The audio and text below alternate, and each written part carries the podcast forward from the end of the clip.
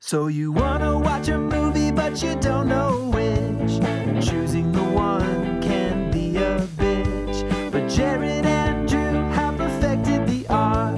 So sit back, relax, and trust the dart. It's Dartboard Movie Night. What's going on, everyone? I'm Drew. And I'm Jared. And welcome to Dartboard Movie Night, the podcast where we put twenty movies on a board, throw a dart at it, and let the fates decide. This week, we are covering the two thousand eight Swedish vampire film, Let the Right One In, directed by Tomas Alfredson. This uh, was my choice to go on the board. I'm pretty stoked that we hit it. A this Drew is, uh, Clarky. Yeah, yeah. We're get, I'm getting another number up on the board, so happy about that. Uh, this was slotted in at number sixteen on the board uh, for those tracking the board. But uh, yeah, I believe I am now at thirteen movies that we've covered. So still King of the Mountain, still but king. I had a I had a good push for the throne for a little while there, and I'm still I'm still heel nipping. W- what's mine at? Do you have my number in front? You are at nine and a half, my friend. So so thirteen to nine and a half. It's close. It's pretty close. And and it was a landslide for a while there, as we've talked about in the past. But good to have a Drew choice, though. We hadn't had one in a little bit, felt like anyway. And an interesting movie. I think it's going to be fun to talk about. So as Drew mentioned, we got Let the Right One In, the two thousand eight movie, currently available on Hulu. I'm also seeing it here on Sling T V, Fubo T V, Amazon Prime. All available uh, just with subscription. So it should be pretty easy to to track down. But one thing we want to be clear is, so we're talking about the two thousand eight Swedish version. There is a twenty ten English-speaking version that was made called Let Me In, a twenty ten one. So yeah, directed by Matt Reeves, which I've heard is also very good. Um, not quite on this movie's level uh, by all accounts, but you know, as far as remakes go, I, I believe uh, the overall opinion is that it's one of the better ones. But yeah. That being said, that is not what we are covering this week. Uh, we really wanted to make you guys read this week. Yeah, for sure. And I almost didn't, by the way. When I started playing the Blu-ray, it had dubbing. And I didn't know for the first couple minutes because it's a pretty quiet opening to this movie. Mm-hmm. And then the dubbing started, and I was like, whoa, whoa, whoa, whoa. And I had to like, and it was bad dubbing. And I had to like go back and be like, nope, nope. Uh, Swedish language, English subtitles. It got there. It sounded so much better. Is is that your general opinion on dubbing, or is that just speci- specific to this dub? It is my general opinion on dubbing is I don't like it, un- with the exception of Jackie Chan movies where Jackie Chan is actually doing the voice. Those don't bother me. I think it may be because I grew up with them and I had a lot of, of older Jackie Chan movies that I saw in that way. So I'm kind of used to that. But overall, I'm pretty anti-dubbing. But this one also particularly was bad because it was like some of the first dialogue was like the bullies kind of messing around, and it's just like, oh god, is this an adult doing a kid's voice? Or it's just Ooh. It just sounded like shit, so I just bailed. Yeah, uh, and was happy to have the option of watching it with just subtitles. Yeah, thank God that you didn't yeah. just have a D V D that was stuck in dub mode. Yeah, I mean, I would think that pretty much all directors, when it gets to casting and things like that, a huge component of the decision is the sound of the person's voice. So like, When you get when you get into a dubbed scenario and it's not the way the person sounds, it's it, it's something about it feels a little sticky to me. I don't I don't like it. It's very interesting you say that because the girl who plays uh, Ely in the in the film, the vampire uh, mm-hmm. twelve-year-old girl uh, who's also two hundred years old, um, she is actually dubbed in this movie, in the Swedish really? version. That is not her voice. Whoa! When okay, she was well, uh, she was cast into. for her physicality and for, you know, her general look, and and I she apparently had a higher pitched voice than than the woman who eventually voiced it. But yeah, it's uh, I don't know. It's just funny that you say that, and I mean re- the reality is one of the main characters was dubbed. Well, that's one where they po- totally pulled the wool over my eyes because that was a really good dubbing. I had no dubbing. idea yeah. it, and I mean obviously. A good portion of the time she's speaking, I'm reading. So it's not like I'm like r- really closely watching her lips as they move, but I had no inclination that she was dubbed. Whereas something like Putney Swope, you can kind of tell. Mm-hmm. Uh, but this one was like, oh, this is this is a really clean fit. I had no clue. Yeah, no, I mean, I I, I want to say that there might also be some aspect of the fact that we don't know the language playing into that. We didn't pick yeah. up the, the dub, but I I'm don't know. Sure. Uh, I'd be interested to see if, uh, if, you know, Swedes watching this uh, felt that way, mm-hmm. but yeah, really yeah. cool. Anyway, uh, let's, let's dig in here. I, I first kind of want to just kick off. I wanted to talk maybe just about vampire movies in general, because mm. it's such a big part of film history, you know, from Nosferatu on. Mm-hmm. And this is our first vampire movie on the show, if I if I'm correct. It is. Yes, it is. All right. Yeah. Let's talk about vampire movie canon. What are your favorites of all time? I will I'll start with this. And I didn't give you a clue about this, but this is where I'm going to start. This movie, I think, kind of cemented it for me, where I was like, you know what? I don't think I like vampires that much. Ooh. It like uh I don't wait. Is this foreshadowing your opinion on this movie? Potentially, Ooh. potentially. Oh, we'll no get it. We'll, we'll oh, get shit. in there. Okay. Uh, you know, we'll get into it when we get into it. But I, I kind of realized I've never been a huge fan of vampire movies. When I really break it down, there's a bunch that people really like that I don't care for, hmm. and I don't think it has anything to do with the films themselves. I think it's like, oh, I don't really like this sort of horror trope. Hmm. I'm not really into, I don't know. I, I'm not putting it into words well, but You're, there are. Are you speaking specifically about like vampire lore, like the mythology yes. of it? You don't you don't find interesting? Yeah, like there's there's something about all of the different rules and how all these things that kind of come along. That I'm like, I just don't, and the whole this like sucking really blood, and there's also dude. there's this like there's this sort of like uh, erotic sort of seductive angle yes. and things like that. And it's like, I'm just not super into it. I but that that said, there are several vampire movies that I do like a lot. So well, I'll hold just... on. Let's. I, I want to back up. I, I don't want to move off of this too quickly cool, because cool, cool. I'm fascinated by this take. Mm-hmm. It sounds to me you are having the same aversion to vampire movies that you have to musicals, and I'll tell you why. Yeah, vampire movies are. You. I mean, you mentioned they're fucking horny. You know, that like mm-hmm. the horniest movie genre by a mile. Yeah. Um, they're very often over the top theatrical, mm-hmm. and they're very often um, they're just they're big, earnest, weird fucking movies. Yes. Generally speaking, and when I think about that, you know, I think about movies like Bram Stoker's Dracula, Francis Ford Coppola's film from uh, nineteen ninety-two, I want to say.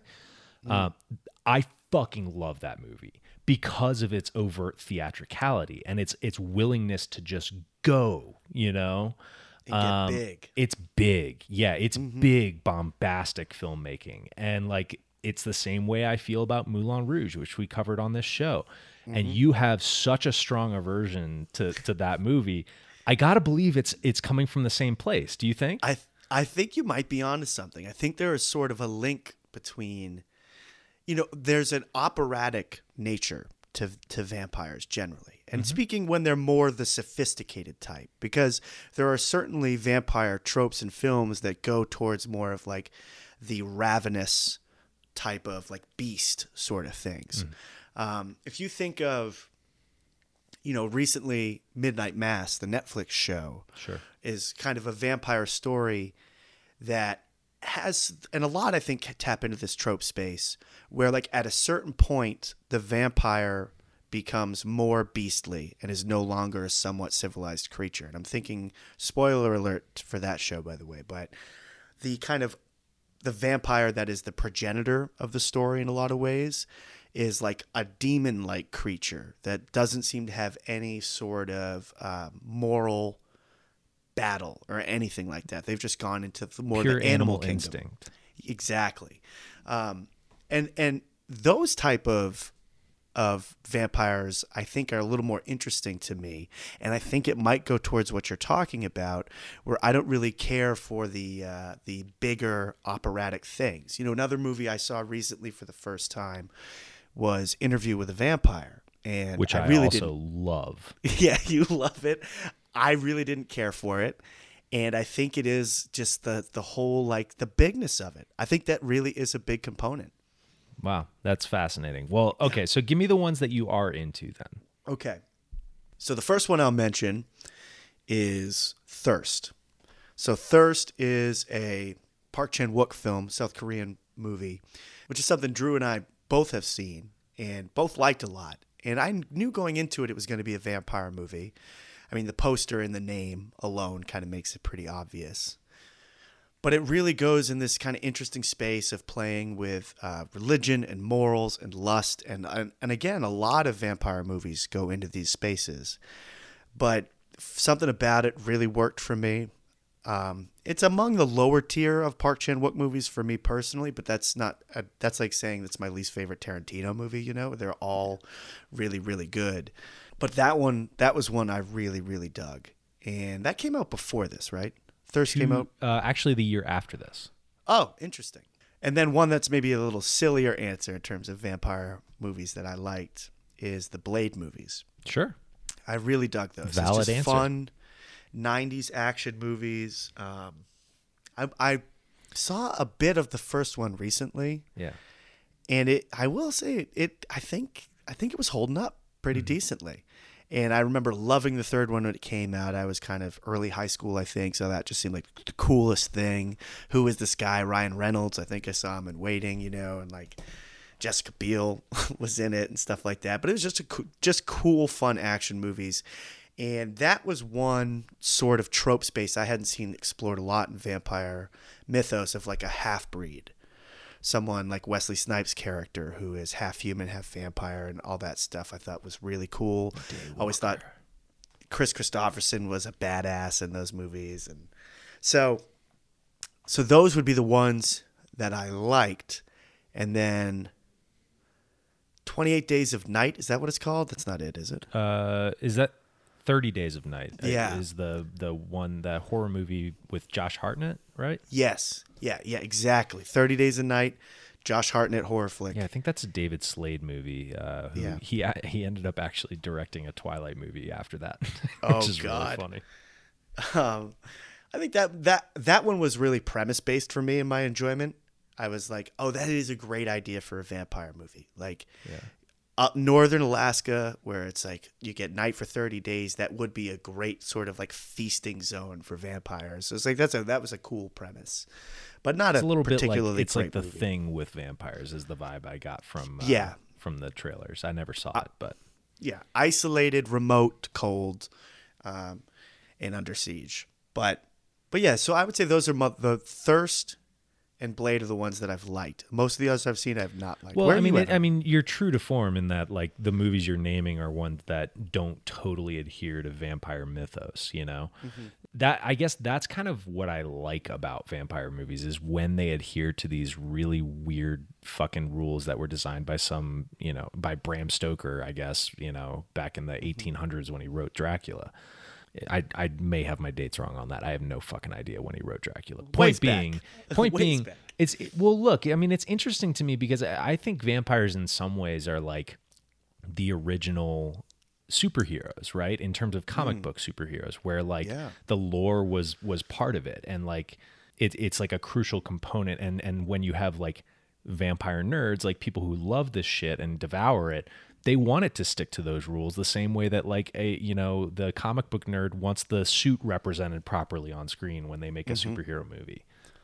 Dude, I think you make a great point that I had never really noticed. They are like the original superheroes and supervillains. And they, you can see that modern day superhero telling has borrowed a lot from this idea of like how vampires are constructed. And what mm-hmm. I mean by that is like vampires have certain limitations. They generally are really strong, really powerful. They're exactly. immortal, yeah. but they have these various specific weaknesses. And if you look at... They have to be invited you, in the door. They have Yeah, to, they can't you know. be in sunlight. They've got yeah. issues with wooden stakes and garlic and things like that. Um, and you look at a superhero, like, say, Superman, you know, he's got kryptonite. That's a specific weakness. Every Almost every superhero has a specific Achilles heel, and that's vital to... Um, that's vital to superhero movies, I think, because mm-hmm. you can't have someone who's just too powerful, all powerful. There needs to be some sort of weakness. Mm-hmm. And you're right. Vampires kind of created a lot of that structure in a way of like of like oh yeah, they're incredibly dangerous and incredibly powerful, but they do have these specific weaknesses. I will say too, From Dusk Till Dawn is another vampire movie that I love. That movie's nice. Badass. Yeah, I wasn't as big a fan personally, but I get the appeal of that movie for sure. So you mentioned that Dracula movie. Um, you mentioned briefly, you, you really dig Interview with a Vampire? I do. I'm a big fan. Yeah, I, like I said, didn't really care for it. What are some of the things that just work for you? Just is it that bigness we were talking about, or that movie? Yeah, it, it's.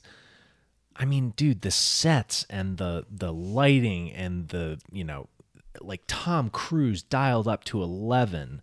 Um, he is so he is going so big. He's in that so movie. Good in that movie, dude. Oh my God, it's one of my favorite of his. Uh, in terms of his performances, I love that fucking movie. Um, the only problem I really have with it is that uh, Brad Pitt's phoning it in from fucking Mars. Uh, outside of that, the movie rules. Yeah, I gotta say, I'm not a huge fan of long-haired Brad Pitt. Yeah, I, I think like he he he kind of has that attitude of like the cool kid who has to like hang out with the theater nerds mm-hmm. for a day. Um, that's kind of the energy he's bringing into that movie. It's it's weird because he he's so earnest and fun like later in his career, but like that period for whatever reason, he just yeah. was not a good performance, but uh, if anyone hasn't watched that movie in a while, uh, it's worth a revisit because I think like you don't get movies made like that today. Mm. You know? Yeah. Well, and it and it totally dovetails into the point you kind of made to start it. Speaking generally, you really enjoy. Uh, you're more inclined to enjoy big swings and and going for bigness, and I'm more inclined to not enjoy those aspects. Um, So it makes sense that you're more generally more into vampire movies than myself, mm-hmm. as you mentioned.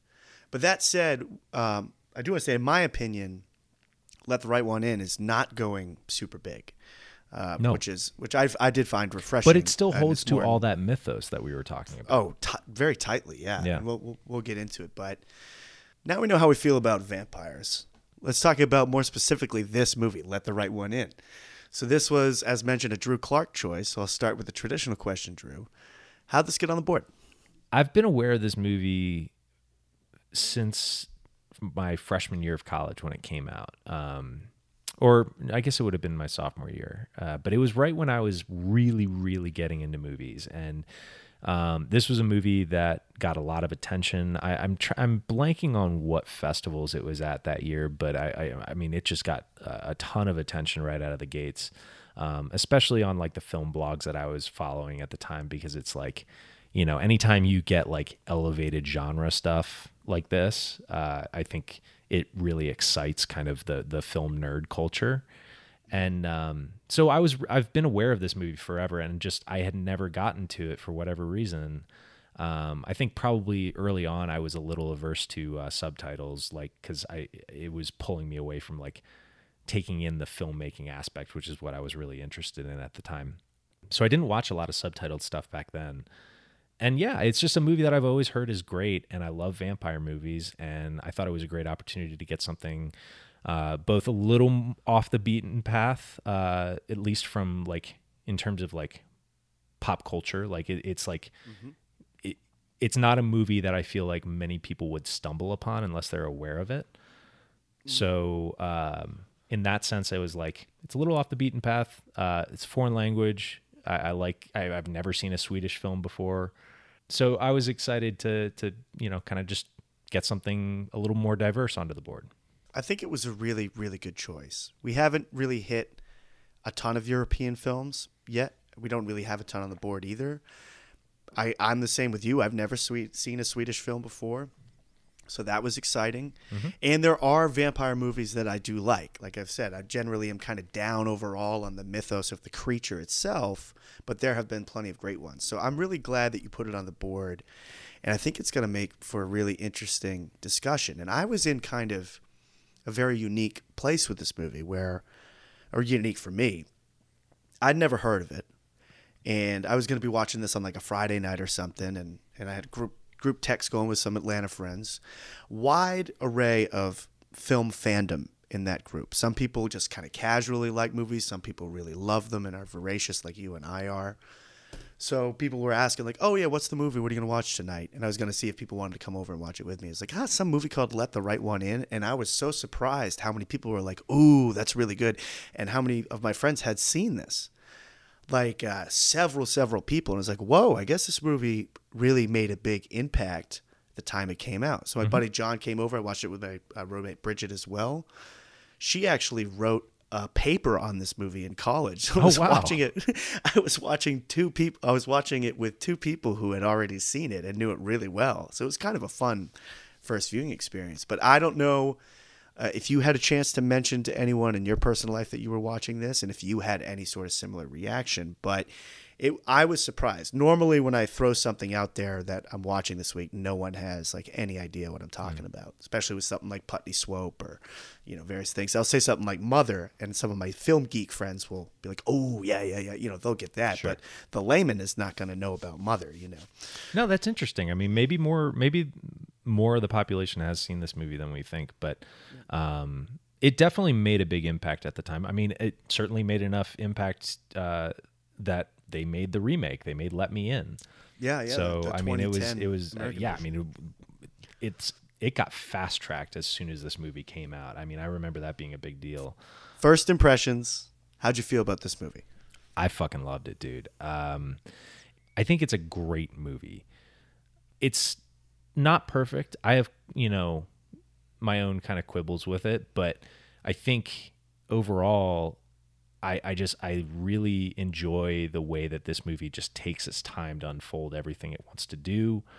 I love the pace of it. I love the camera work. I mean, it's just a gorgeous movie to look at, and we're going to have to spend some time talking about Hoyt van Hoytema uh, here at some point, because he's an, a true master uh, working right now. But yeah, beautiful movie. I, I, I found the the relationship between the the vampire girl Ely and Oscar, the bullied boy in, in school. I, I really found their their relationship touching, and I, I enjoyed watching that develop. And meanwhile, like it, it, I found it really compelling watching this girl, the the tragedy of this girl just fighting to survive, basically. Um, I don't know. I, I found it to be a really beautiful movie overall in like almost every aspect. What was yeah. your read on it? It's difficult to say in some ways. I I felt a little indifferent towards it. Okay. I thought there were parts of it I, I really liked and really dug. Completely agree with you. I think visually it's a gorgeous movie. It's really very well shot, uh, great color palette, great, just just amazing to look at. And there were certain performances I really liked, other performances I didn't. Hmm. I had sort of a different reaction, the sort of the, the patient and slow way the movie unfolds, for me felt a little too slow, which is somewhat uncommon for me. Hmm. I, I really don't mind movies that take their time and go the long way. Would you, know, you say I, that this dragged in po- at points for you? I don't know if it, I, I, I guess maybe dragged, because I did have that feeling of like, okay, like that's the next thing. But I think that that sort of draggy feeling, or feeling of not anxiety, but wanting the movie to kick it up a bit and move a bit faster, was due to there being components of this movie that, that I really was struggling with. I was like, I'm not, I'm not having this or this part of it. So, so if I, if I liked the more cohesive whole, or had kind of less individual issues with it, I think I wouldn't have felt that sort of let's go mentality. So yeah, again, I, I, I wouldn't say I like hated it. It was nothing like that. Mm. It, but I would say it's on the underside of my levels of enthusiasm for movies we've talked about on the show so far. Um, you know, it's not Sling Blade territory. It's certainly not Moulin Rouge territory or anything like that. Um, and we'll get into the specifics of the things I did like too. But there were just issues. I was just like, this isn't really working. That's not really working. And at the end of it, I was like, I think that was, I think I found that a little dull. Hmm. Like, I think I found it a little, a little too slow, which again is surprising because I do like patient films. But well, yeah, I mean, that's in some ways that's just Tomas Alfredson's style as a filmmaker. Hmm. Um, so in the other films that he's made, I'm not familiar with his early work in Sweden before this movie. Um, it looks like he directed a bunch of T V in the, the nineties and early two thousands. Um, he did like a, a couple of six to or four to eight episode series. Um, and this he, is sorry. Does it appear to be Swedish television? It looks like it. Yeah, I, I'm I'm assuming this is all made in Sweden. Um, he made a looks like his first feature film. Uh, potentially, I, I I may have this wrong, but uh, and we should also say this is going to be a horrible butchering of, of oh. names on this episode. This is going to be a classic dartboard movie night. Pronunciation stumblefest. Like it's gonna be, we're we're so bad at this. We'll do our best, but you know, it's just our stupidity that might get in the way. Yeah, uh, we we plead ignorance uh, on this yeah. one. But uh, the first feature film it looks like was called Contourstid. Con- Contourstid. I don't know. Mm-hmm. Um, then he did in two thousand four Four Shades of Brown. Uh, Interesting. These so far, these film titles sounds like a Documentary Now episode, I like know. or like just like like classic sort of artistic sounding movie names. He's also got Four like six different T V movies on his credits. Maybe uh, he's got like eight of them actually. Between nineteen ninety-nine wow. and two thousand five, he's got like eight different T V movies. It looks like maybe they were all part of a series or something. You know, kind of like the uh, the Pusher trilogy or like. Uh, uh, Red Riding trilogy and stuff like that, you know. Mm-hmm. Um, seems like that's kind of maybe what that is. And then he did a twenty-four episode T V series in two thousand four as well, or two thousand five, uh, called cool. En December Drum. En December Drama? En December Drum. Okay. My favorite that's my name attempt is by far anyway. Four Shades of Brown. That is just, I'm is so, I was like, what does that mean? I'm so intrigued. But I, this has been a long way of me getting around to the fact that uh, this guy's style is uh, slower paced, and that's evidenced by the films he made after this, which are Tinker Tailor Soldier Spy Ooh. in uh, two thousand eleven, and uh, he did The Snowman in two thousand seventeen, which I want to talk about. uh, are you familiar with The Snowman?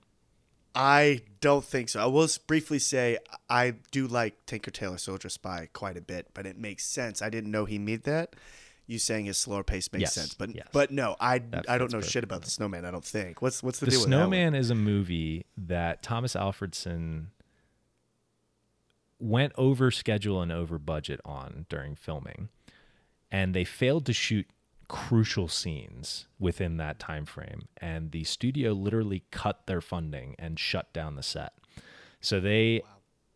that movie is literally unfinished, and it's a big movie with like starring Michael Fassbender and uh, Rebecca Ferguson, and like it's it's a it was you know positioned to be like that studio's Oscar contender for that year, and mm-hmm. it is a disaster.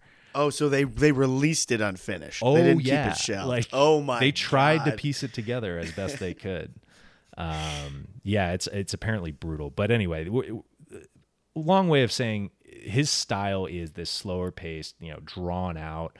He he really just like lets scenes breathe and lets the the you know the viewer just kind of drink in what what he's you know doing in, in that frame. And it's uh, I find that really compelling as a style. Mm. Yeah, it, it, it makes sense, you know. It's no surprise that we're such good friends because uh, when I was rewatching it today, I was thinking like, yeah, like I mentioned, I'm indifferent to it, uh, kind of. Like it's eh.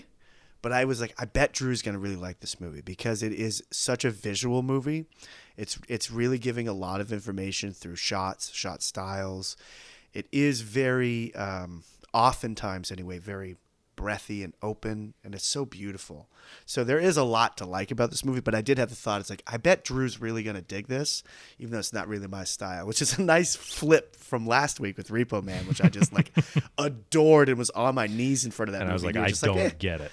Don't, I'm not into it. I, I, I, it's kind of similar to that. But yeah, um, but yeah uh, cool. I, I do enjoy patient storytelling, so I think it's cool that he kind of went that route, even though it didn't for me work perfectly. Yeah, totally. I, I yeah, it sounds like you're you're appreciating the craft, if not uh, oh for loving sure loving the the product. And this this film can stand to have a a, a few detractors like myself because it is so no. so many people love this movie.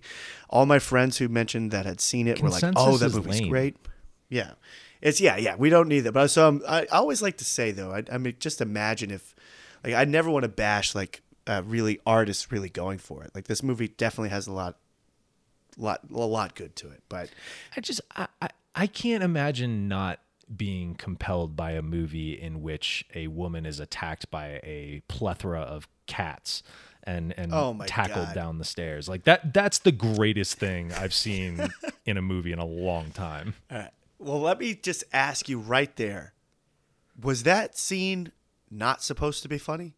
No, it's, I think it's, I took it as really fucking funny. Like I thought it was yeah, trying okay. to be that. I, I didn't think that that was accidental. I took it as hilarious, and I was like, I don't There's know if that was... There's some really dark comedy in this movie. Yeah, that that cat scene and everything like... involving the the cat man, like the the neighbor, like he's he's a comic persona to me in that movie. Yeah, I mean, because it, it really amplifies the idea of a quote-unquote cat person. We all know that trope, too, in addition to vampire tropes. But it's like, oh, you know, cat lady, cat guy, whatever. And the person who just has way too many cats. But I've never seen in a movie that's really playing it pretty straight, I, I would say, the mm-hmm. story. When they cut into his room for the first time and there are, I don't know, fifteen cats, something like that, just milling around. And it's like, holy shit, that is so, there's so many cats. That's great. Uh, okay, so I'm glad to hear that that scene maybe was supposed to be played for laughs, where she's getting attacked by the cats, be, right? Because and and I will say this too. I was that a known vampire trope to you? That cats can sense them and no, don't like I don't. Them? I don't know if I knew that one. Yeah, I, I was I wasn't familiar with that before. And then when, like when Ellie is first, there's a scene of her in a store or something with Oscar, and there's a cat like in a box that's like hissing at her. So they they do drop hints in the movie that it's at least part of the lore of this specific story. Sure. Yeah. But yeah, it I might, had never it might heard be that just one. This movie, but I don't know. Yeah. Um, you said you weren't a huge fan of this movie. So let's kind of dig into your direct complaints. What are some scenes that you have problems with? Well, there's, there's, there's kind of several things, right?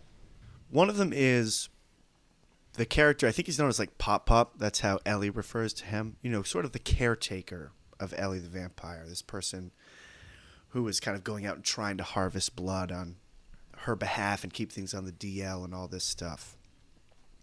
I really wish we had more explanation of kind of like how they met and how he started working for her. See, it's interesting you had more of like a father-daughter interpretation. I took it differently. Um, I took that guy to be kind of her familiar. Mm-hmm. You know, in some ways where he is like her minion or, you know, that she sends out, you know, to, to fetch her blood essentially. And like, you know, that it's all under the promise that he will be turned into a vampire one day. Um, 'cause that's the, that's the concept of a familiar. It's like a servant that you have promised eternity to at some point. Mm-hmm. I think that is what it was, because I I think she just calls him Pop Pop just as out of a thing, but they did well they have, have to pose of, as a father daughter. Yeah, yeah, for sure. I wish we had gotten a little more information about how they came together, and also he was so bad at his responsibilities. I just did not understand. I will say on the how first this person watch was chosen. On the first watch, I found all of his scenes early on extremely like tension filled and, and you know, really like gripping to watch. But yeah, on second viewing, you're like, this guy's a fucking idiot. He's so stupid. Like we could just start running down the list. Like the first time he tries to get blood for her in the woods, he gasses that person, strings him up. Really hor- horrifying scene and a really kind of effective, cool scene. But like the dog comes, he flees without taking the blood, which is crazy. It wouldn't have taken him more time to gr- to grab the jug, really. And if anything, he's leaving more evidence behind. He takes off through the snow, leaving footprints, which he doesn't have. That's not him being dumb. He has no other option. But which leads me to another question of like, what the fuck are the police doing in this movie? Where are they? Well, how are they so bad also? But I anyway, kind of think that I chalk that up a little bit to being a Scandinavian country where not a lot of crime happens. I don't know. I don't know. And I mean, I guess it was set in the eighties where I guess Sweden was, it was described as being half under the Iron Curtain.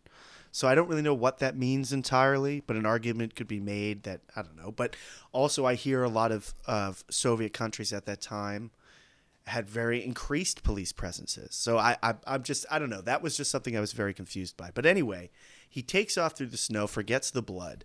Then we see him on a train or something, like heading back after failing. And he still has his, like, his lab coat, his, like, clear coat that has blood on it, is just out in the open next to him on the train. And he has to, like, kind of try to hide it. So then I'm just like, who? What is this guy? See, this guy it's is funny that idiot. That one bothered me less than the second one, where he actually does get one. caught, because the second one, like, did you do zero reconnaissance on this? Did you see not see that this person was with a group before you you got yeah. him, and there would be a chance of that group returning for him? Like, there was yeah. no thought put into it whatsoever.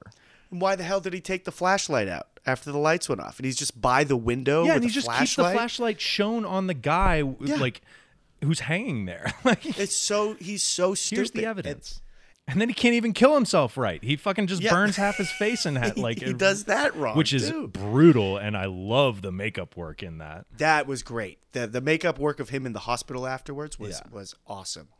So, but that he just made so many errors that I'm like, well, what is this person's specialty? Like, why, why, like, how did they, again, how did they come together? Because he's clearly not good at this. No. Like, he's, he's Arguably kind of a shit show. The only smart decision he makes is, is disfiguring his face. Yeah. And even and that, that might like, not even be intentional. He might've been trying to kill himself. Yeah. He just, he was so stupid. And then again, like when he's getting rid of the body. So he fails the first time to get Ellie what she needs, and she has to go hunting, and she kills that first person under the bridge and twists that neck around. Like, mm-hmm. cool scene, dark scene. Love that scene. And then he, like, takes the body down to the, the part in the, on a sled to the part in the pond or the lake or whatever that has an opening in the ice, and tries to get rid of the body. Like, does nothing to try to weigh the body down or any of that stuff. And I'm just like, how is this person, if he is this vampire's, what's the term again? A person familiar. Like, familiar. Like, how is he so bad at some of these things that would be sort of basic for the position to be a, like, a desirable hire, quote unquote, or a desirable familiar? Like, he's just so hapless. And also, and then even, who the yeah. fuck, who the fuck are you to then instruct the girl to not see the kid? Like, she's not yeah. the one fucking up everything like you yeah. are, dude. Yeah, he's been blowing it from like one stage to the next. And then right before the second attempt to harvest blood that we were talking about, when it's in like the locker room of the gym or wherever the fuck it is, like he's scouting it, just like standing in the window like a creep, like so obvious. And I'm like, what? This guy is such a moron. I just, like, it was too far for me to, to be believable that she would want to be associated with this person. He was so blundery. I think if you're going to be, if you're not going to be generous to this movie, you could see a little bit of that being style over substance, where he's choosing things that look interesting and, and provide, you know, interesting tension and, and, you know, you know, just like, like it's being done for the end result as opposed to like doing the work to make that make sense. Um, I don't know. Does that does that make sense? That, that makes sense. He's he's he's might be more interested. He might be less interested in covering plot holes and, well, and not yeah. dealing with that sort of stuff. And I think like the perfect example is the scene you just brought up, which is like him staring at the the you know kids through the gym, uh, like yeah. like through the window of the gym. Like that shot is beautiful. Like, yeah. it's so perfectly lit, like, the the way that he is, like, this just, you know, kind of ghost in the window is so fucking cool. Yeah, um, I mean, it, it looks it looks, and it's awesome, like this really sure. slow tracking shot to the left to, to reveal mm-hmm. him, and it's like, ah, him I say. love that shit. But, but to your point, it's like, dude's fucking obvious as shit. Like, what are you doing? Yeah, this is like, oh, yeah, you're, you're going to get made, dude. You think no one's going to see, like... oh, this creepy dude in the window who was right. sitting there for minutes staring at everyone, and then all of a sudden someone goes missing. Mm-hmm. Like that's it's it's crazy. So that so, so you, you, was that like a, a major problem that you had? Did that pull you out of the um, experience, or is that just kind of like a, it was a one of quibble? the elements that I was like not not responding to? Okay. And I was just like, eh, like this. It was just like I'm just not buying this guy being so bad at this. And and again, maybe like if there was some. some backstory there. I also want to say too, like I generally don't like people who nitpick plot holes. And I don't want to be like, oh, this is what I would have wanted type of thing. We've had that chat. Yeah, in the past. We are not going to be CinemaSins here. No, no, we're not trying to do, to remake the movie. The movie is what it is and is what is it it was intended to be. But thinking about that shot of where he's like outside of the gym and staring, I would have really kind of loved something like if it was one of those situations where he can see in, but they can't see out. You know how and that can like happen. Show that in a reverse. Yeah, shot or like something. if they if they had like a shot like over his shoulder that saw what he was seeing. Yeah, I guess I'm just not. It doesn't bother me. Like, yeah. I, I don't like being a slave to logic when it comes to films, yeah. because I think so often that gets in the way of more interesting filmmaking. Mm-hmm. You know, and and so I think in in this case, like I can see why you would read it that way and like why it wouldn't work for you. But as much as I'm saying like how stupid is this guy, yeah. at, it, at the same time it doesn't yeah. bother me in the context of watching the movie. I still get great enjoyment out of it. Yeah, and also like if that was the only thing, like if it's like, oh dude, why are you standing out the window like a creep? You're gonna get caught. Like, then it would be e more easily for me to forgive it. But all of these factors kind of stacking up with this character sure. added up to being like, this guy's just too dumb. So that that was one thing, that that character. But I will say I really did like his performance, even mm-hmm. though I have problems with Great actor. Uh, we should mention writing. his name. His name is Per Ragnar. Yeah, he was, he was great face, very believable, very kind of chilling and creepy. And when he's drinking that milk in like that diner where he's with his neighbors and trying to like keep it down like that. Yeah, that was another one of those things where I was like, ah, you're being a little too cold. I get what you're trying to do here. You do not want to become part of the community because you're trying to be on the fringes. But by being that dismissive, you're kind of sticking out a bit more by being like, I have somewhere I have to be. And just like, that's something people would remember. So again, like, well, look, I mean, the things. movie does kind of hint at the fact that this is kind of the last stop in a, a sequence of, you know, it seems like this has happened multiple times where they've gotten caught yes. and needed to run. So for sure, for sure. Um, clearly he's like established as not being good at this thing. You yes. know? Yeah, yeah. There's a reason they're on the lam, you're saying. Yeah. Yeah. Yeah. Yeah.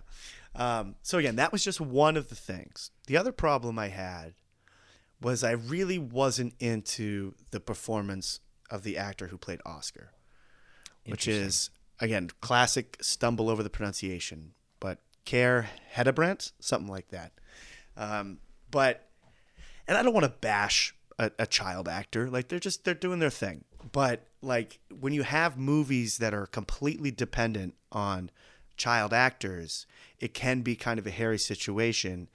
And I wasn't, I just really wasn't buying them. Like, I don't know, he seemed a little stiff beyond the character. I understand this is someone who is bullied and is comes from kind of a somewhat difficult upbringing in a lot of ways, and and so I get that, but the some of the things rang as false outside of those parameters to me. And again, this is a child actor, I'm not looking to kneecap him, but I wasn't really into that performance. Ellie, under, on the other hand, I thought was fantastic. Is it Ellie or is it Ely? I, I heard it might be pronouncing Ely. it Ely in the in the movie. Yeah, yeah, I think you're right. I think it is Ely. Yeah, um, but Ely played by Lena Lee Anderson, like she was fantastic, incredible, and also could see what you mentioned earlier, and I didn't know the fact that she was dubbed makes total sense that they chose her for her appearance because she does have that sort of classic vampire kind of look to her, not to the point where it's frightening in any way, but like the, the her facial features fit the tropes that we have grown accustomed to in terms of what a vampire might look like. And so she so she was great, but I was not really feeling Oscar. What was your problem with the Oscar's performance? You, you just thought it was stiff? I I just thought I just didn't seem like a real person to me. Yeah, okay. Kind of felt like like a, a child actor delivering lines. There were times where he broke through and was really good, but for the most part, I was like, uh, he's okay. Um, and then the the final thing that really stuck out in the negatives is I really didn't like the score, and I did, really didn't like the way the score mm. was handled. I thought it was a little too heavy-handed, and again, I I tend to be the type of person who prefers a very light touch with the score for the most mm. part, and I thought a lot of times it was too pronounced, too in the front, a little too sweeping and a little too big, and uh, kind of distracting for me. Uh, I wish it was just taken a little more subtly, or maybe just even just mixed quieter, which maybe is an issue with the Blu-ray I was watching. Maybe it, it maybe that's that's a possibility. But yeah, wasn't into the score, and that was those were kind of the big three of the things that stopped me from loving it. I tend to agree with you on the score. I, I think it didn't bother me on on first watch, but on rewatch, kind of listening to it, it, it yeah, it, it's just kind of kind of bland. Um, mm-hmm. And I, it's a little I, typical. Yeah, I mean, I, I like that they went with more of kind of like a love theme kind of thing. Mm-hmm. Like they they have a it, there's a you know romanticism to it. I just think it, it it's not particularly like. Doesn't have a lot of hook or you know anything to like grab your your attention, and if anything, it's it's a little kind of treacly, you know, in the background. Mm-hmm. I don't know. Yep, yep, just doesn't work for me. But uh, yeah, I, I'm with you there. I, and then I mean, Oscar, I, I didn't mind uh, his performance. I, it didn't bother me. Um, it's not on the level of Henry Thomas and E T or anything, but right. I, I it didn't d- like distract me at all. Yeah, it didn't pull you out. No. Yeah, like for me, I was it, it, it knocked me out a little, but again, I don't want to say it was like awful, but but I like. I mean, that he's you supposed to be like emotionally distant and and and very. Uh, I mean, this is a guy who fantasizes about murder. You know, it, it's it's he's got to be a little strange and and inhuman to some extent. That's true, and he is like kind of cutting out those newspaper clippings of all these right. horrible things. He does have a sort of morbid interest. Well, I mean, the fir- the one of his first scenes, he's in the classroom, and the guy says, "Do you know how you identify?" Right. Um, I forget exactly what, what the scenario he poses is, but it's something. Oh, it's to no do... smoke in the lungs. Yeah, no, and and that's not a normal thing for a yeah. child to know. You know? For sure. I think that's a really good point, and it does make me want to kind of walk back my criticism a bit, because maybe I wasn't really recognizing that some of the awkwardness may have been more on purpose than I was giving it credit for. Maybe. Yeah, I don't know. I, I'm I'm being yeah. charitable probably with my interpretation. Yeah. I don't think it's a, a you know amazing performance, it, but it, it did the job, and yeah, again, didn't distract me. So. And one last thing is a negative is the bullying. I, I kind of had an issue with a lot of that stuff in terms of it not seeming believable to me. Oh, really? And yeah, like it, it just seemed like too much. Maybe that's the way it was in Sweden at the time. I don't know. And maybe I'm just kind of taking my life experiences and, and kind of bringing it into the movie too much. In my life, I've never seen really physical bullying that much. And I thought when it got to the point near the end at the pool scene particularly, and like literally threatening to drown someone and cut their eyes out, I don't know how serious that threat was, but it looked pretty serious as it was happening. It's like, that seems a little too extreme for me to be believable. It's like that, that bullying can get to that extreme of like mutilation and maiming and risking a drowning was just like, to me, a bit too much. And I think the movie's trying to say something about like people who are silent accomplices but don't want to be involved in the, bu- in the bullying. Like we get a lot of the friends in the background who are clearly uncomfortable with what's happening, but they're not standing up and defending this person, and they're just kind of like involved and silent observers to a way. So I think the movie's trying to say something about that, but for me, the bullying was a little too much to be believable. Yeah, I mean, yeah, it didn't work for you. I, I think the movie is operating in extremes a little bit more than maybe you're giving it credit yeah. for, in my opinion. Like, that might be. I think like the movie is taking to heart that it is a genre movie at you know at its core. Mm-hmm. And it's it's it's adding this like veneer of of you know this art house you know beautifully put together movie, which I think it still is, but I think it's got this tongue in cheekness to it that that you know I don't think is totally overt uh, on first viewing. Yeah. Um, and part of that to me is those bullies being you know cartoonishly evil. Um, mm-hmm. And I don't I I don't know if you're meant to think that that's necessarily like the average bullying. I think you are supposed to take it as this is a fucking extreme bullying scenario. Yeah. And this kid is a sociopath and his older brother is even fucking crazier. Like, I think that's more what this is. I don't think it's trying to be like an accurate reflection of, of, you know, some, some, you know, real world scenario. Yeah. I think maybe I risked just taking this movie a bit too literally. I think so. Cause like, yeah. it's the cat thing too, right? Like it's yeah, the, yeah. the, you know, No, and I don't. I don't remember if you thought that that worked for you or not. But like, I thought it was. I thought it was funny, but I didn't know if the movie wanted it to be funny. But see, that's my thing. Is like, I think it is. I think it. I think it is like, it's got a sly wit to it that maybe isn't like totally obvious, um, but I, I totally see it in this movie. And I mean, like, look, like the movie fucking ends with her completely dismembering those bullies. Like, it is not meant to be like, like we're supposed to hate those those kids, you know? And to to earn that ending, you kind of have to go to the extreme. Mm-hmm. I think it really ties back to how we started this conversation in terms of how it is a little bit kind of like a musical. So it makes sense that I really wasn't vibing with this movie as much as you were. And totally. Maybe, again, I was being too sitting there being like, well, that doesn't make sense. And then maybe the movie's trying to be like, it's not supposed to make sense.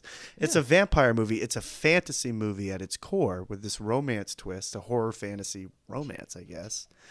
And um, yeah, maybe, maybe I would have viewed it a bit more differently if I was a little more less hung up on some of the deets, you know? Well, and look, I don't want to invalidate your opinion. No, because no, no. I think, I think it's a totally valid take, and, and, you know, not every movie is made for every person. And like I said earlier, like consensus is fucking boring. Yeah, yeah. Um, but you know, yeah, I think, I think there's a more charitable way to, to look at some of this stuff, uh, that maybe, you know, like, like I was with Cable Hogue, maybe you just, you just weren't in the right headspace for it at the time yeah. or something. Definitely possible. And I will say that uh, when we get to it, there was a lot of stuff I did like about this movie. I wasn't fully down, but I no, wanted totally. to hit I those mean, we'll, things. And, yeah, and yeah. I think let, like we can definitely get into some of that stuff. Mm-hmm. You know, I kind of want to talk about this stuff. We, you know, we you were mentioning Oscar and, and the relationship between the, the, you know, the two kids uh, or one kid and whatever and she is. Ancient, um, ancient diamond. But like, I want to talk about this movie as like, I, it's an outcast movie, right? And I think that's something that I naturally gravitate towards. I like movies and T V shows about people on the fringes of society, or, you know, that have been kind of like overlooked, you know? Uh, I'm thinking of like Freaks and Geeks is maybe my all-time favorite television show. And it's all about digging into what it's like to be in that oppressed situation, you know, to to feel oppressed by your environment and have no way out of it. And and it's really important that this movie is like concerning a kid at its core, because this kid is like there there's nowhere for him to go. He's trapped in this school with these these bullies. Um and two weirdos finding each other and like being able to like find some common, you know, understanding. I don't know. I just I find that that so compelling. What what are your what are your thoughts on stuff like that? It's it's such a great sort of structure for a story of just like people, like you're saying, who are ostracized or on the outsides looking in, being able to find each other and and make some sort of connection to help each other get by. You know what this and movie kind of reminds me of in that way? Punch Drunk Love. Yeah, totally. It's yeah, I can see that big time. It's a it's a romance movie about two weirdos who are more or less reject. I mean, Adam Sandler seems to be the stranger. Bullied by everyone around. Well, well, she yeah. in, in Emily Watson's character in Punch Drunk Love is less of this, but but specifically yeah. Adam Sandler's character is just like beaten down by literally everyone yeah. in his life. Yeah. Um, Abs- yeah, yeah. I think that's a really good comparison. And as we're talking about these sort of outcast story structure types of things, another example that came to my mind was Of Mice and Men. Sure. Kind of as sort of like a classic American, you know, short story novel type thing about, you know, two people on the outside. I mean, that one's a tragedy for sure, but it's, it has this sort of like these funny pairings of two odd ducks that can help each other get by. And I do, I do really think that is good stuff. I really like the Punch Drunk Love. Also similar color palette actually as well. Yeah. Yeah. Yeah. But yeah, the, uh, the blues and the reds. But yeah, I don't know. Like something about those movies, it, it just, I mean, speaks to me. I, I, I, you know, sometimes have feelings like, you know, of being, you know, that way. You know, I, I oh yeah, we all feel like yeah, outsiders. Absolutely. It's a very relatable feeling, and mm-hmm. um, yeah, I don't know. I, I just I, I really love art that allows people like that to find happiness. You know, yes. in whatever yes. way that is. It's also kind of not self-affirming, but it's like it's it's it warms the heart to see strangeness accepted, even in a movie like this that is playing in some really dark territory about a vampire who's like hunting people down and all this stuff. There is still something where like we want to see people being accepted for who they are, and a lot of these outcast movies I think play in that space, and that's yeah. one of the things that make them kind of pull on the heartstrings for a lot of people, and for me too. Well, when I brought up the Punch Drunk Love connection and the look of that movie, I kind of want to circle back to Hoyt van Hoytema real quick. I mentioned yeah. him briefly at the top of the episode, but Hoyt van Hoytema is a name to know if you are at all interested in cinematography and the look of a film, because this guy is putting out some of the most beautiful films I've ever seen. Um, so to to give you his background, after after this movie, he definitely he worked again with uh, Tomas Alfredson on Tinker Tailor, mm-hmm. but he also did The Fighter, Her, Interstellar, Spectre, Whoa. Dunkirk, Whoa. Ad Astra, Tenet, and he's the director of photography on the upcoming Jordan Peele film Nope. Which, holy shit, dude! He th think about how beautiful all of those movies are. Her dude, especially is maybe my favorite looking movie of all time. Yeah, when you said Her, that was the one I was like, ooh. But that that whole list is full of oohs, and I had no idea that he was that prolific. When He's you, Christopher Nolan's go-to guy at this point. That's that's a high honor too. Dunkirk is a fucking amazing, beautiful Unreal. movie. And I heard he just shouldered a seventy mil camera for that. Like people, because people talked about the production nightmares of dealing with a camera that large. And I remember seeing Chris Nolan in an interview talking about, like, we never thought it was possible to just kind of like cowboy up. He, he didn't say that because that's an American idiom, but, you know, just deal with it and throw it over your shoulder and just work through it. But I would I guess love he's to hear big... Chris Nolan say cowboy up. Yeah, that would be great. But I guess he had he just has the body type to just be able to have, I don't know how heavy that camera is. He looks like a, a stocky guy. He looks like yeah. he's got some some uh, beef on him, which uh, yeah. probably helps with that. But yeah, no, he's also shooting the upcoming uh, Chris Nolan movie Oppenheimer, which I am fucking excited for. I might try to go in fresh on that. I don't you know shit about it. You kind of can't because of the name. I don't know anything about it other okay. than like a, a, a rhyming fable, but I don't know. Can I tell means. you some of the people in it? No. You know it's an all-star cast, though. For Of course. For I'm sure it will be. Yeah, uh, but I'm gonna, I think I'm going to try to bury my head in the sand on this one. Wow. Oh, I will ask you this. Does it have a release date yet? Do we know when it might be? Next year. Out? Okay. I'm gonna, I'm gonna, for now, I'm going to try to avoid, but okay. we'll see. I mean, I might break down. Anyway, um, Hoyt van Hoytema is just incredible, and this movie looks just as brilliant as all those ones I just listed. I mean, the the way that he uses uh, the lighting with the snow and the the way it kind of like, you know, when like snow kind of sparkles in the sun a little bit, like in the light, he uses that effect uh, a lot in the and just it creates this atmosphere to this movie that is like like. It's ninety-nine degrees right now in Denver. Literally, I'm looking at my my you know smartwatch here, and it says ninety-nine degrees on it. Oof. And I watched this movie, and I had to put a blanket on. Yeah, it does. You do really feel the biting cold in this film, and and and it is so gorgeous. I completely agree with you, especially like the opening shot of this movie, which is just the title sequence, but the flurries just falling on like half the screen. Mm-hmm. Right away, I was like, oh, okay, this is a good looking movie already. Gorgeous and kind of intoxicating visually. The color palette, as you alluded to, of just like the way the reds kind of hit, and just like it's really, really beautiful. That was very high up the list of the things I really dug about this flick. Was its visual style. It's gorgeous, gorgeous movie. And mm-hmm. amazing that he has done so much great work outside of this. I did I was not familiar with his name, and I'm shocked by his resume. Yeah, it's incredible. Um, I think this movie you could watch on mute and you would still have a great time because it's like that yeah. beautiful. Um, yeah. yeah, huge fan, huge fan of Hoyt van Hoytema. Um, gorgeous. Do we want to just roll through some? I mean, you you kind of said that you wanted to hit some of the, the things you actually really liked about it. I think yeah. like, let's just dig into some of our favorite scenes and kind of talk through them. Mentioned Ely. That was definitely a high point, was her performance. And a lot of the adult actors. I uh, really liked the kind of the gang that was the, of neighbors drinking at that sort of cafe. I thought they were all really strong. Particularly the actor who played Virginia, the character who gets mauled by the cats and gets bitten by Ely and kind of starts turning into a vampire. Yeah, and then self-immolates by opening the window. Yeah, that was, I think, my favorite story beat, was her kind of slipping into the vampire thing. And I was like, oh, well, here we go. We're getting into this chapter of the contagion spreading, so to speak. But it went in such an unexpected turn. Like when she gets brought to the psych ward after getting attacked by the cats, after being invited in, it's like, oh, that's totally what would happen, because it just would seem like madness, absolute madness.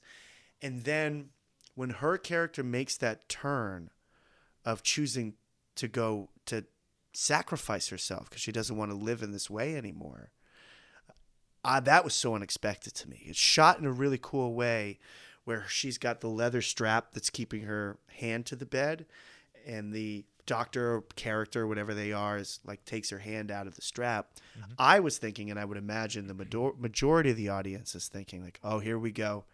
She's going to feast into this guy's neck and it's going to be on vampire. But then it just turns with her just asking for the shades to be brought up, knowing obviously fully well what will happen to her in that scenario. It's like, that was really unexpected, surprising, really well shot, sad, and just really effective. And the shot and so, of those flames whipping up like onto the ceiling was one yeah. of the wildest things I've seen in a while. Yeah, that was a that was a, a beautiful and terrifying scene. Uh, so that whole arc I really, really dug, even though I did think the cat thing was silly. But as you mentioned, that might have been on purpose. Um, that was really cool. Well, you mentioned Ely a bit.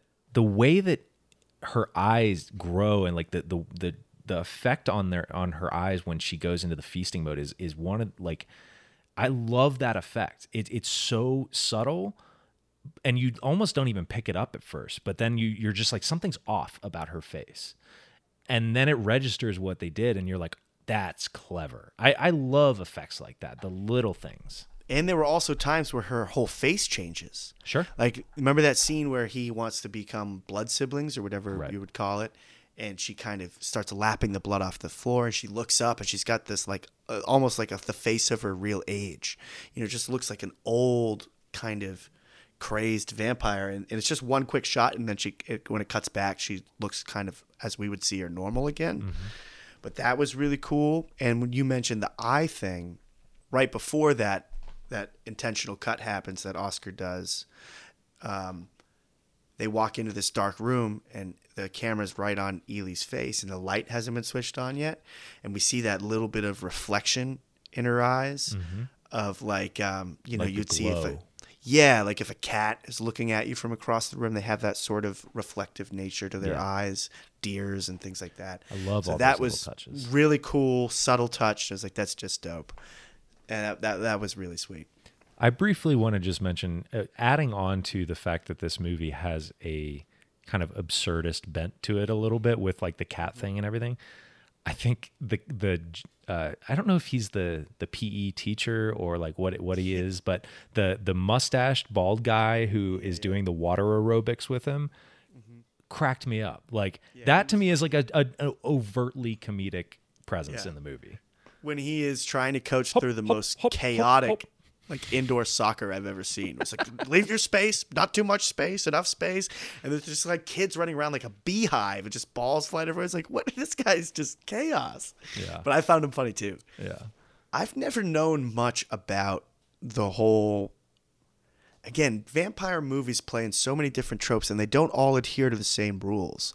And the one I've never really understood is they need to be invited in. That's one that's not always hmm. done. You know, that's one that's, that's you know, people get very cherry picky when they're making a vampire movie about which ones they want to adhere to. It's one I've never really understood, and I've never understood the consequences of if a vampire comes in uninvited. So I thought that was a really cool scene where we see, first time I've ever seen it, of what would happen if a vampire came in and was not invited. We see her kind of just starting to bleed and and fall apart. Uh, that was a really dope scene, I thought, and among one of the things I really liked about it. I read an interesting thing on the Wikipedia for this movie, which is, you know, in stark contrast to the other week where the Wikipedia was woefully under underwritten and underdeveloped. yeah. Um, the the Wikipedia on this movie is actually pretty pretty dense. It's got a it's got a good bit of info in there. And one of the things uh, that they talked about was that Tomas Alfredson, apparently when they made the scene originally, when they cut it, um, there was like a lot more sound effects and stuff going on, mm-hmm. and he said it just it it was ruining the tension of the scene. And when he removed all of that and he just had it be really quiet and just basically just her, you know, just vibrating on screen, it worked ten times better, which I find uh, really interesting. Yeah, Less great, is more, right? Great decision, because I imagine, and I don't know what the sound effects would have been, but imagine if there was like this sort of creaking, crackling, popping noises as her body's going through this really negative reaction. That is, it would, it, I think, I think he was spot on. Whatever the sounds may have been, it's so much cleaner, and it's so much, there's so much more tension of just seeing this blood, and we're seeing this stuff. And it's just like, and we, I, I like this character, Ely, you know, even though she is a vampire. So we, we don't want to see her going through this. Yeah. And uh, so it was really effective. I think that was a cool choice to get rid of the sound, the sound effects. No, I, I honestly, I think it might be my favorite scene in the movie. I think one thing that I, we, we didn't really highlight is just, I, I really feel like this is a taut, tight script. I, I like the way that this movie is paced out. Um, I, as I said before, I like the, the slow paced nature of, of the filmmaking, but I, but specifically like in the script itself, it's everything comes back, like characters, like there are no unimportant characters. Like everyone has, has a, a piece to play or a part to play in the, the ultimate, you know, scheme of the movie. No small roles. No small roles. And and I think like I, I really appreciate when a movie doesn't feel like it has any fat on it, you know? And that's how I feel about this one. Well, and to that point, I really liked the little snippets we get into Oscar's home life. They're really they're really small, they're really subtle. We get a sense that his mom is a bit of like an anxious kind of helicopter type. Mm. And then we see his relationship with his father is is not terrible but not great. We have that. He's more the of, fun dad kind of thing. Yeah, you know? He's the fun dad. He's the fun part-time dad. He's yes. not really invested.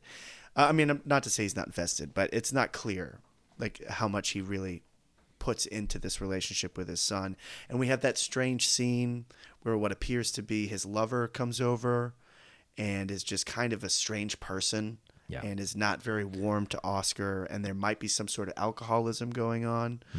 Um, so, as I, a child I, of divorce, all that stuff rang really true. For by the way, as well, in terms of like the way your parents kind of uh, kind of get distracted with their own shit, you know, within the you know, and and you kind of lose out on some of the you know, I don't know. I I, I think there there's a lot of stuff that definitely resonated in that.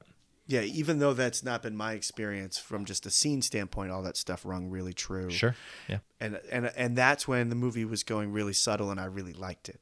Where I was like, okay, we're getting glimpses behind the curtain. We're not getting the full story, but there's enough here to really understand kind of the environment that Oscar is coming from. And, and I, I, I liked a lot of that stuff. And again, not to vilify the the, the father character. Like he doesn't seem like a bad person, just seems flawed like everybody. And uh, I really did like those little peaks. What did you think of the end of this movie, uh, specifically the the pool scene, the you know mm. the dismemberment scene? How I for, I thought it was beautifully shot and beautifully done. How do you feel about it? Yeah, despite my issues with whether or not I found the bullying to be believable, I do love that sequence. I also think it's shot incredibly well. Never really seen anything like it. Just the the the. reverse angle of him underwater when all the carnage is really going on, and we get the feet kicking in the pool, and we get a, a, a sense of all this mayhem that's going on above him that he's, he's fully unaware of.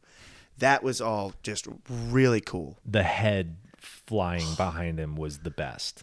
The head plunking in, the arm That's, that's the first down. time you're like, oh shit, that's actually what's happening. Yeah, yeah, yeah, because we hear the noises of some chaos going on. You hear screaming. Sort of the, yeah, screaming and some sort of muffled. But then we, when the feet happen, it's like, oh, shit is going down up there. Mm-hmm. And we're kind of cheering for it. Because like you said earlier, we really despise a lot of these bully characters. And, I mean, everyone wants to they, see The bully, bully has already threatened to kill the kid. Like, yeah, so the bully we, has threatened to push him into the ice to, like, die. Yeah. So, so like, where, yeah, mm-hmm. the where the accomplices, like I'm not sure how I feel about their fates. The ones who were kind of silent observers didn't do anything to stop. Well, it. Well, the one doesn't get harmed; he's still there crying at the end. That's true. The bl- kind of blonde, yeah, the the one who's actually sort of you you pity him, like he yeah. he's the one that she they actually don't kill. Yeah, yeah, yeah. You're right. Uh, but that yeah, that scene was just, I thought, fantastic. really, really striking, stunning. That's one that'll be with me for a while. It's I don't one know of those it... heart. It's like one of those heart-stopper sequences where you're just like the movie, like delivers a punch, and you're just like, holy shit, yeah. you yeah. know, like you don't expect it to go that far with it. And I, I love emotional or even non-emotional underwater scenes, artistic or otherwise. I, I definitely have a weak spot for them. Thinking just one off the top of my head was like something like in The Descendants. Do you know that movie well? Mm-hmm. I love, love that movie. But when the daughter first gets the news that the mother is, spoiler alert, when the daughter first gets the news that the mother is not going to be waking up from her coma and cries underwater in the yeah. pool, it's one of the, is what is, I get goosebumps thinking about it. It's That's such a great. great scene. And then even something kind of more metaphorical, like in the movie Snatch, where Brad Pitt almost gets knocked unconscious and they represent it by him falling into water and like before he swims back up to take the person down. So I've always liked that. And this scene is definitely joining the ranks of great underwater shots for me. Just definitely. Like kid in the pool. I don't know if it'll make my kind of top end of the year for shots. It could be into the conversation, but regardless of how it ranks out, awesome, awesome scene. Definitely. Um, yeah, but that's not the the very ending. I mean, the very end of this movie is is a really lovely little scene on the train yeah. of them, you know, Morse code tapping through through mm-hmm. the box. And it, yeah. it's just it's just a lovely little capper to this this whole thing. And like, I don't know if you caught it, uh, they don't put it in the subtitles, but apparently like they're Morse coding uh, like kiss and like little kiss back to each other. Like they're just like oh, saying yeah. like they're, you know, That's expressing really their sweet. love between the box. It's really cool. That is cool. Yeah, I thought that that scene was really a, a great ending to the movie. I was like, this is, that's, that's great. I saw an interview with Tomas Alfredson, and he mentioned how there's kind of two ways to take that ending. It's either uh, very sweet, positive, or it's very dark and concerning. And he said he views it as sweet and positive. I do as well. Sounds like you took it that way too. Mm-hmm. Um, but he said he he wanted to leave room for an interpretation that's like, oh, is he just going to become the new blood harvester for her? Like we've seen that, like he has like sort of some one of these violent tendencies and things like that. I, I think it's cool that we both took the sweet side, but also awesome that he left the door open to take it in that dark way. Yeah, absolutely. I think it's it's interesting to think about that. Maybe she's just grooming him to be her yeah. familiar. Yeah. And then you kind of wonder if that's what happened to the other familiar, but if, because you don't know, we don't really know how. I guess she said she's about two hundred. Is that so? How I old think is she? I think that's what uh, was alluded to. I can't yeah. remember if I just read that online or if that's what they say in the movie, but yeah. So we really don't know how how old or young the first person was when they met. You know, right. They could have known each other for decades. You, we don't know. Uh, but uh, but again, if they had known each other for decades, I would think he would be better at this sort of stuff at that point. But in any event, really cool ending, regardless of how you take it. Yeah, absolutely. Well, anything else we want to touch on before we wrap up here? Nah, man, I think I think I'm good. I think I hit all the things I wanted to talk about. Okay. Well, that's been our episode then on Let the Right One In. I think it's time to get some uh, something else on the board here. What do you say? For sure, for sure. If I'm not mistaken, it is time for a Drew Clark nomination, is it not? That is correct. Nice, nice. Do you have any contenders? Any things you're throwing around? Or are you confident? Oh, you got I've one got, locked in. I've got endless contenders. No shortage of that. So we've talked in the past about debut movies, specifically when mm. we, we did the episode on Bound. Mm-hmm. And I I really like the idea of discover like like analyzing the origins of a filmmaker again. This is one that I think I am, I might have actually mentioned on that episode, but I wanted to. I, I'm I've always been fascinated by Wes Anderson. Mm. He's not my favorite artist. I don't love his style. I don't love his his uh, his movies all the time, but I find him interesting in film history.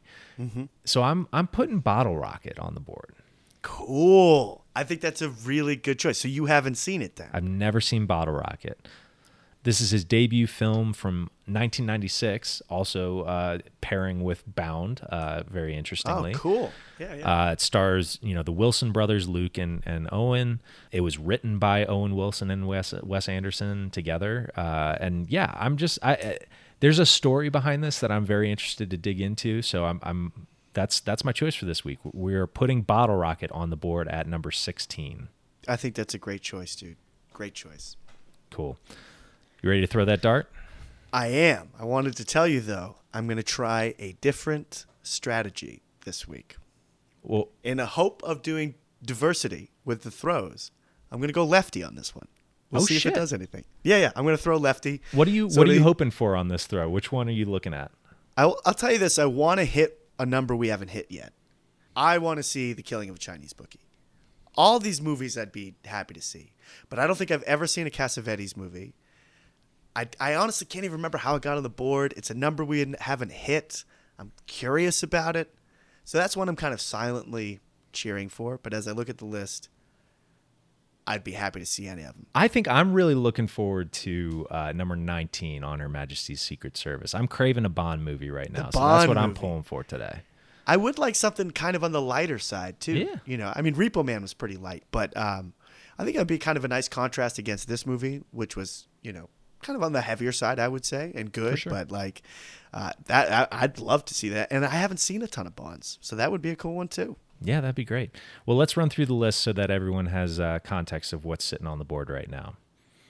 At number one, we've got You Can Count on Me. At number two, Ex Machina. Number three, The Right Stuff. Number four, The Big Sleep. Number five, Operation Condor. Number six, The Sixth Sense. Number seven, Amadeus. Number eight, The Fifth Element.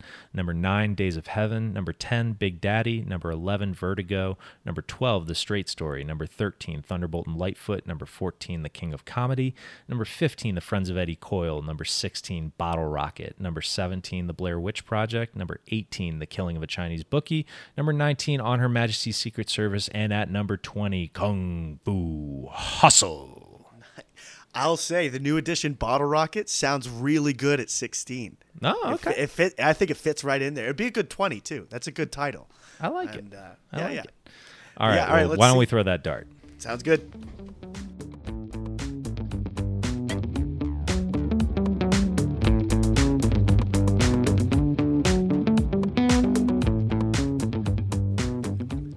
All right. I'm happy to report that I hit the board on first throw. Going Congratulations. Lefty. So that's a that's a that's a win. But the dart has spoken. And what's it got to say this week? eighteen. You got your wish, my friend. It's The Killing of a Chinese Bookie. That's great. And an original. That's what I'm most excited about. An you might be a lefty, choice. dude. Maybe, but I wasn't aiming for it. I just I'm going to throw it. I just aimed for the bullseye. It was such a bad toss, dude. It had such a flutter to it and an arc. It was so bad. I am nowhere near ambidextrous. It That's was a amazing. bad throw, but it hit. And we and got an original it, number. Oh, yeah. It got you to exactly what you wanted. That's that's amazing. I love that. I got the video if people don't believe us. I yeah, got yeah. the video. Let me pull it up and see the availability.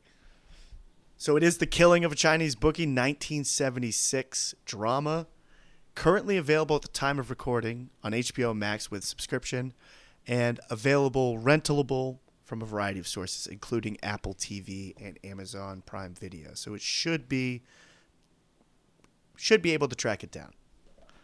Awesome. That's great. Um, yeah, and it's it's available on the Criterion Collection uh, if you cool. get the John Cassavetes box set, and it might be available individually as well. But uh, my brother, for Christmas this past year, got me the John Cassavetes uh, box set, and so I'm staring at a Blu-ray of it on my shelf and very excited to dig into That's it. That's awesome.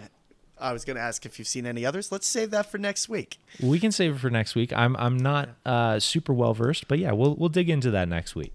Awesome. All right, so next week, The Killing of a Chinese Bookie. Looking forward to it, man. Awesome. With that, we are going to close out our episode here on in Let the Right One In. Uh, I really dug it. Jared was a little more meh on it, but I think uh, both of us would agree it's worth a watch. Absolutely. Thanks so much for listening. Please remember to rate, review, and give us a follow on po- Apple Podcasts, Spotify, or wherever you like to listen. If you'd like to keep in touch or give us a recommendation, drop us a line at dartboardmovienight at gmail dot com. Follow us on Instagram at dartboardmovienight. Artwork for the show is created by Veronica Roman, and all of our music is provided by Eric Williams. Play us out, Eric. Sorry, Mark. Later.